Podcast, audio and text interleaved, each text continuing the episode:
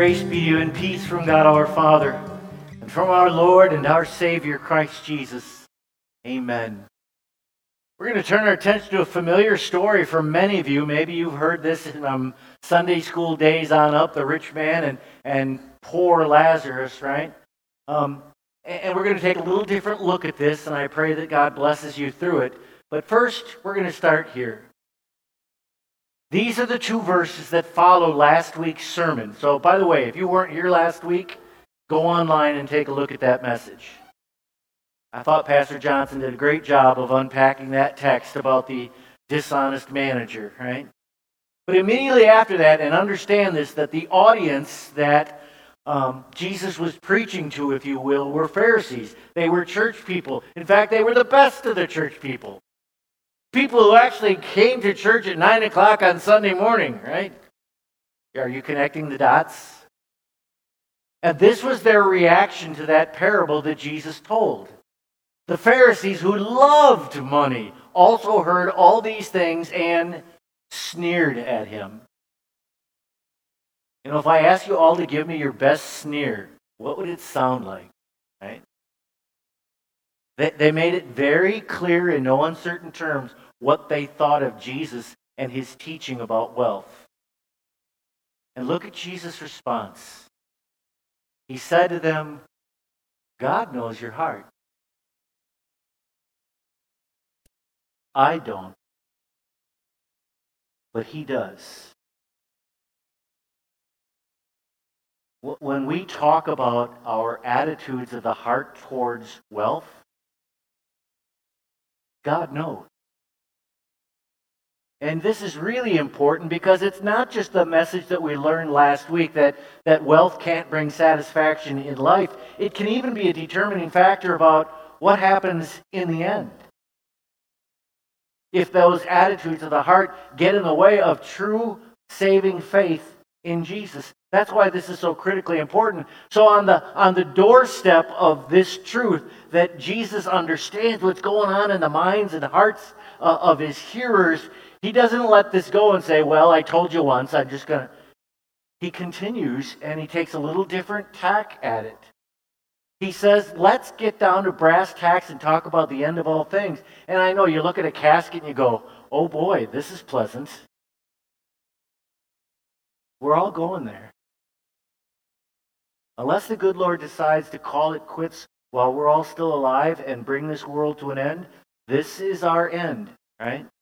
The soul that sins shall die. So, in the end, right, where is our real trust? Where is our real affection? Where is our real reliance? In the end, it's important that we know the answer to that question in the end, the have may be the have nots, and the have nots may have it all. And I use may because we dare not say all rich people are going to hell. That's kind of what we're hearing in our culture right now and in our country right now. The wealthy are being so vilified as that they are the bad guys. Let's get them. Let's make them pay their fair share. Let's bring them down. Let's make sure they give me what I want. And the have nots, the poor, the discriminated against, those who make it tough to scratch two nickels together, they're automatically going to go to heaven, right? For all the suffering they went through? Hmm, not necessarily. That was not the point of Jesus' story. The truth is, he wants you to remember what he said first God knows your hearts. It's not about how you've pigeonholed others. It's what about you? Where's your attitude? Where's your heart? For your heart is, there your treasure will be also. There was a rich man who was dressed in purple and fine linen, living in luxury every day. He had servants come and serve his meals, and draw his bath, and lay out his clothes, and make his meals, and feed his cattle, clip his toenails. I mean, he lived in luxury, okay? As much as you can. So this is a stark contrast. He lacked for nothing. A beggar named Lazarus had been laid at his gate. Stop. Time out. I want you to know I believe that this is not a parable. In, in all the other parables of Scripture, Jesus always introduces it. He says, right? Then he told them a parable about, and, and the characters always remain nameless. There was a rich man, there was a merchant, there was a, right? Never did he assign a proper first name to people in his parable, except this one. And he doesn't say, he simply says, there was.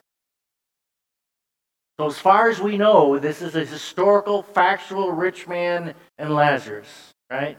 Jesus says, if the stories don't cut it, let me give you a factual account.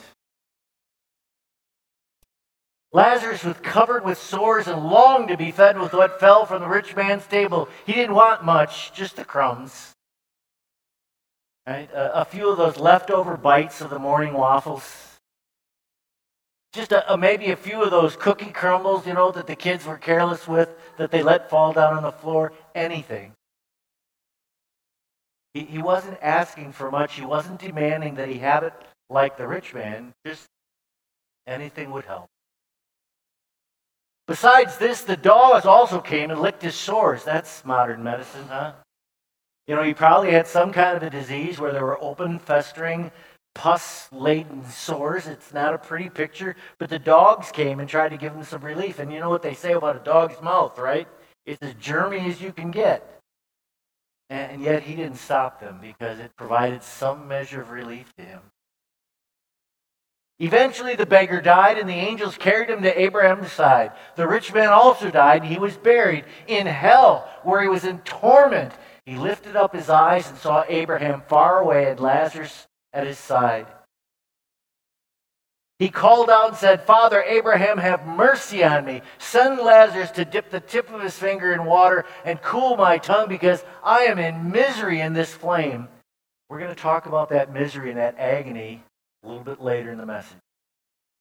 But Abraham said, Son, remember that in your lifetime you received your good things, and Lazarus received bad things, but now he is comforted here, and you are in misery. Besides all this, a great chasm has been set in place between us and you, so that those who want to cross from here to you cannot, nor can anyone cross over from there to us. He said, Then I beg you, Father, send him to my father's home because I have five brothers to warn them so that they will not also come to this place of torment.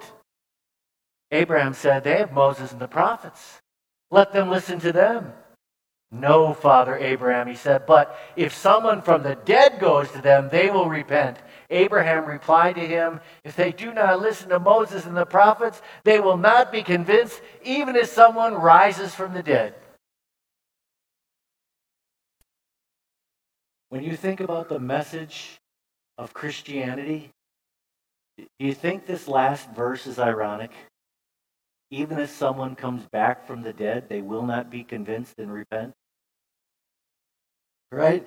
Isn't Easter Sunday the heart and core of the Christian message? Someone rose from the dead, conquered death and the devil, and, and, still people will not believe. Isn't that exactly what happened among the Jews? You know why? Because God knows their heart. Even if someone came back from the dead, they were so firmly entrenched upon the throne of their hearts they would not believe even one who came back from the dead. Do you?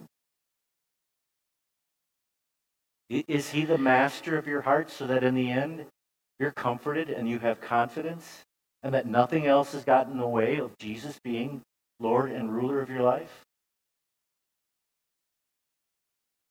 In the end, both the haves and have nots require warning and wisdom. Let's start there. Instead of dividing and separating and thinking that they're different, Let's take a look at the way Jesus approached this. Right? Here's one. Watch out, be on your guard against all kinds of greed. Life does not consist in the abundance of possessions. That's pretty clear. And yet, do we believe that?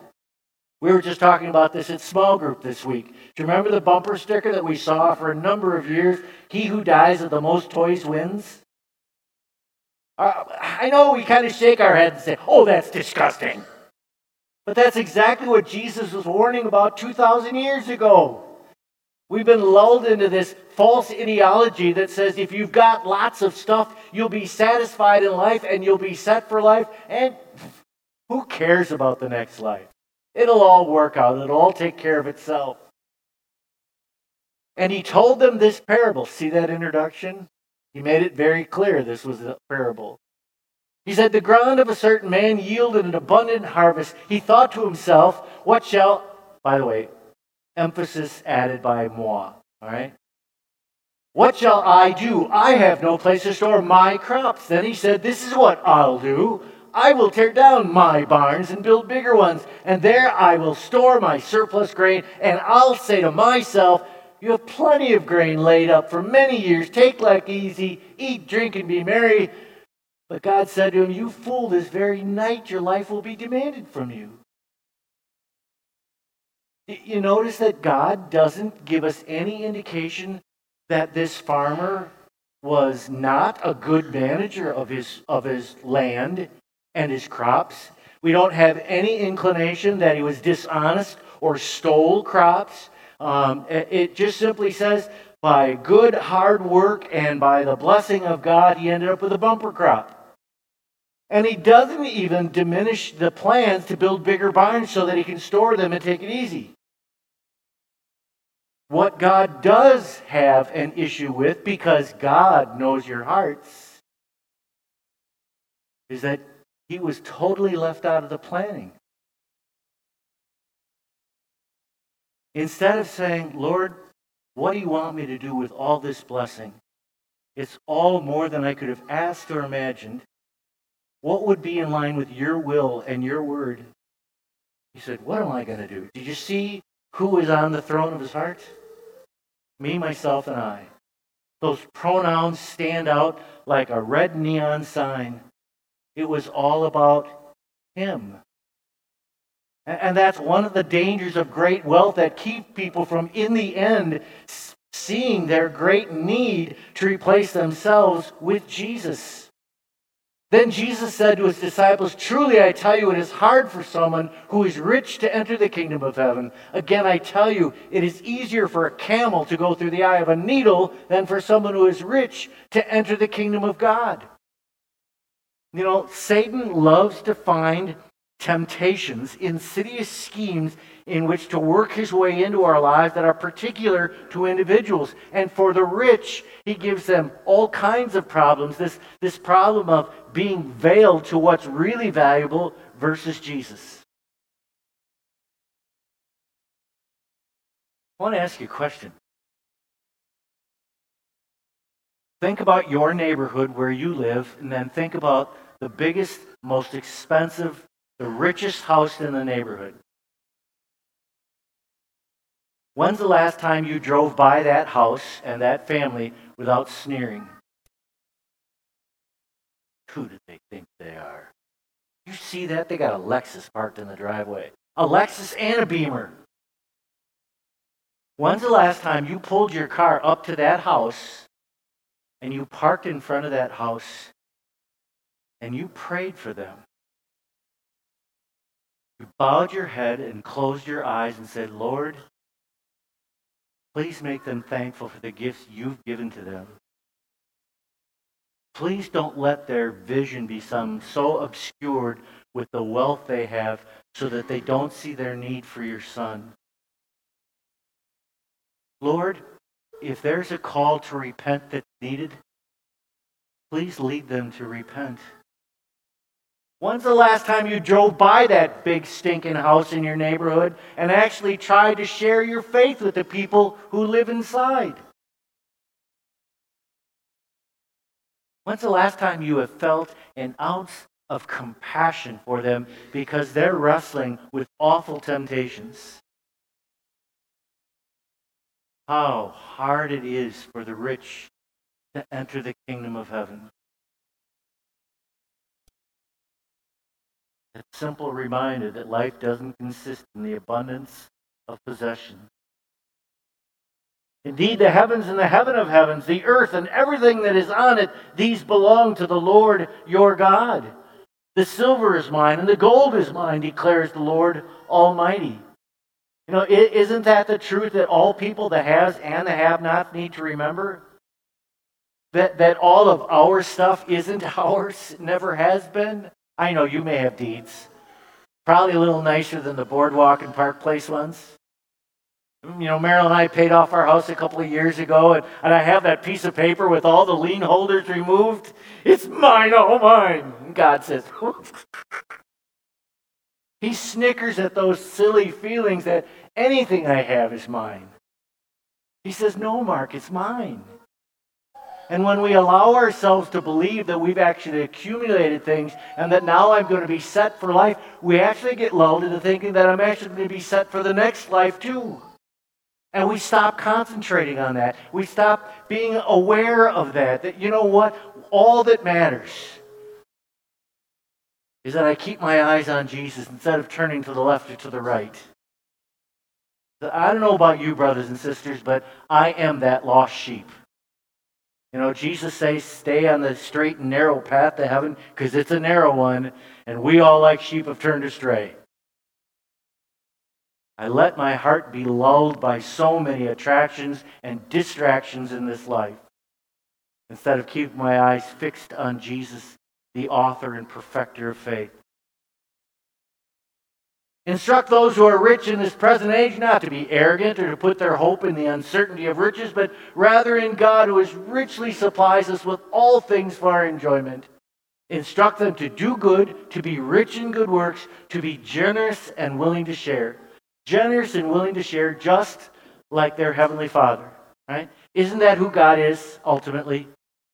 God so John 3:16 gospel in a nutshell, God so loved the world that he gave. He couldn't help himself. He's so filled with love for you that he gave his one and only son. That's who he is. It is not because you're so lovely or loving or lovable. No, you're a miserable, sinful wretch, just like me.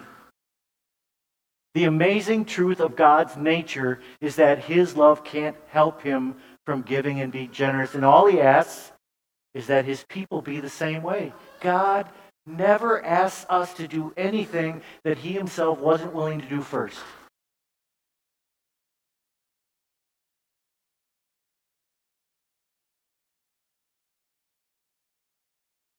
We've talked a little bit about the wealthy. Let's talk about the folks who are not so wealthy. But as for me, my feet had almost slipped. I had nearly lost my foothold, for I envied the arrogant when I saw the prosperity of the wicked. They have no struggles. Their bodies are healthy and strong. They are free from common human burdens. They are not plagued by human ills. Therefore, pride is their necklace. This is what the wicked are like, always free of care. They go on amassing wealth. You know how we talked about the fact that the rich have a particular temptation for them? So do those who are not rich, or at least who think they aren't rich. They, they look at the other person, and that, that green eyed monster raises his ugly head inside of them, and, and that greed and that jealousy just overwhelms them. Look at those people. You ever done that? On the church grounds? I've seen you. You, you walk out the parking lot after church and you see that person with the new Cadillac or the new Lexus or the new Infiniti.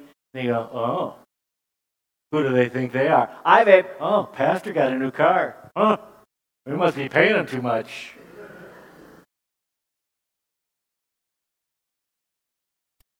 There is that, how come I'm not getting mine? I thought God loved me. How come some have others, eh, some have more than others? How come I'm on the short end of the stick and I'm drawing the short straw all the time? And as I take a look at those who seem to have far more, uh, it's easy to fall into that trap of anger, jealousy, coveting.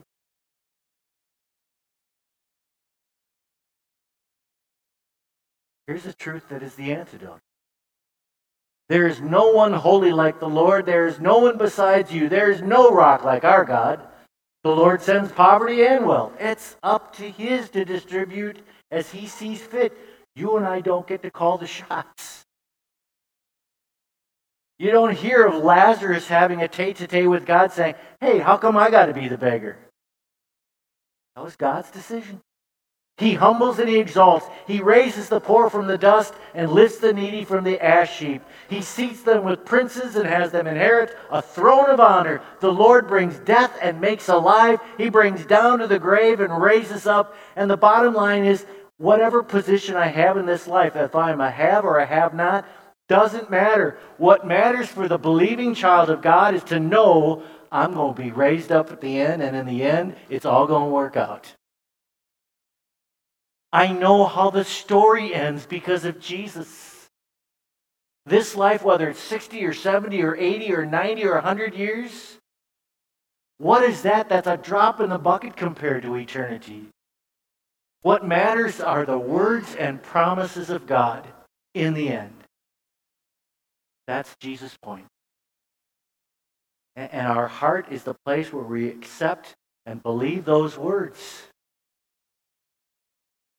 in the end, both the haves and have nots require redemption and deliverance. They are the same. And by the way, in case you think you're not rich, maybe we should talk about that for a minute because I maintain you are. I know some of you think, oh man, I'm on a fixed income. I start Social Security next month. Okay? But, but truth be told, we, we are wealthy, wealthy people. If you lived in India, your daily wage, or in Mexico, your daily wage would be about $25 a day. Imagine raising a family of five on that. You wonder why so many are coming from the south and trying to get into our country? If you lived in India, your daily wage would be $15.49. If you lived on the island of Madagascar off the coast of Africa, your daily wage would be $1.30. If you went to Starbucks and bought a $7 cup of coffee, you would blow an entire week's pay. In fact, the truth is, if you make more than $25 a day, whether it's on your fixed income or your part time job or your full time job, right? You are wealthier than about three and a half billion people of this world's population.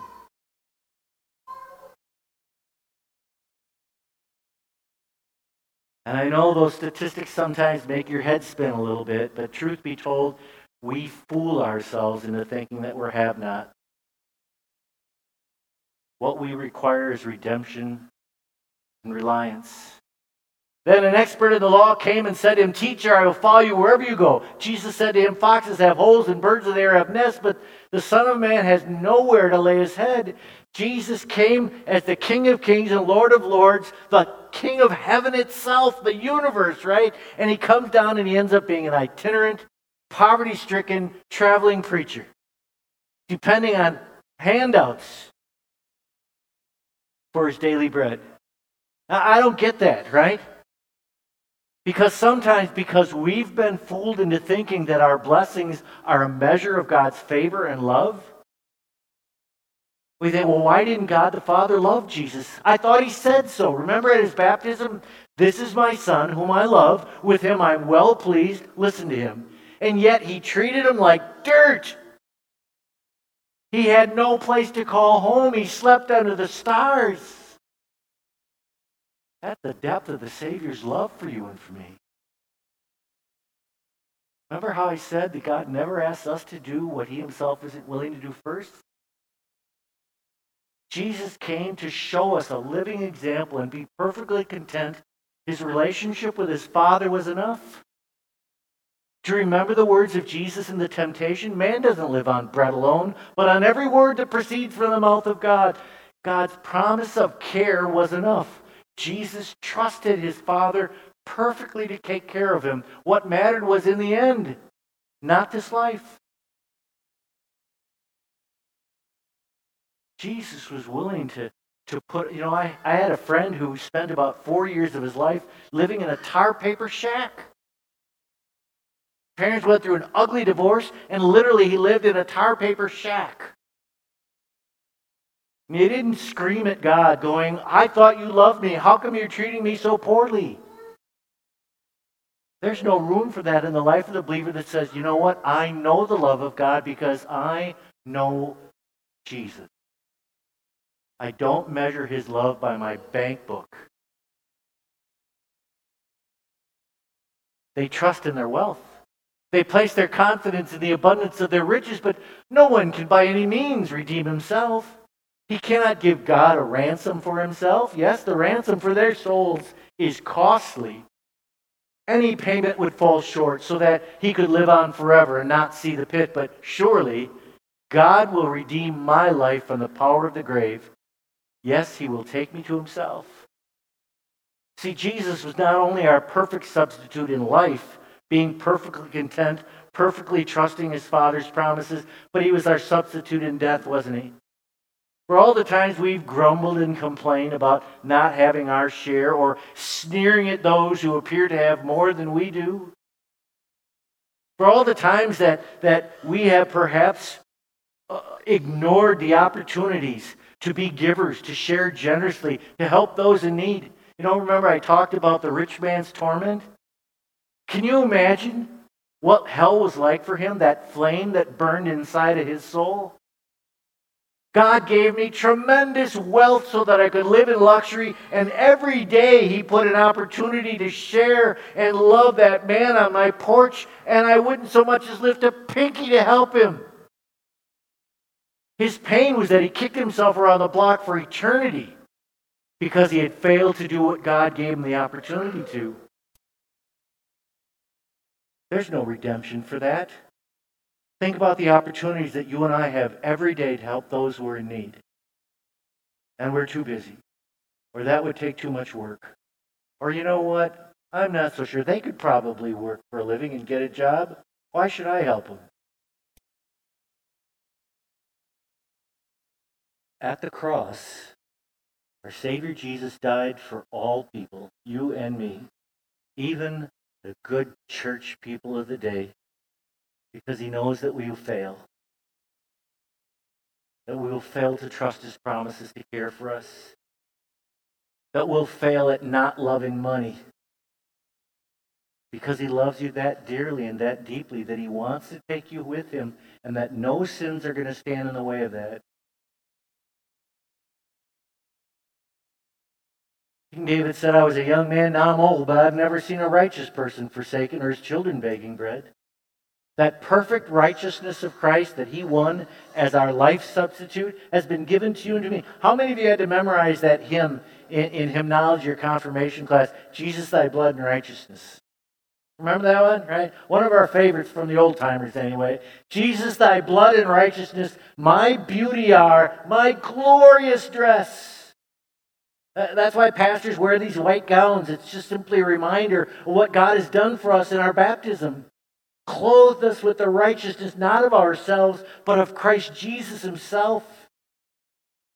God says, that's the person who believes that Jesus has done it all for me, that in the end will have no fear and goes through this life content.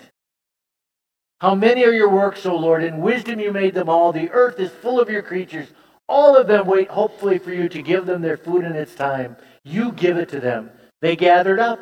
You open your hand. They are satisfied with good things. That psalmist, it's beautiful because he leaves no doubt about it at all.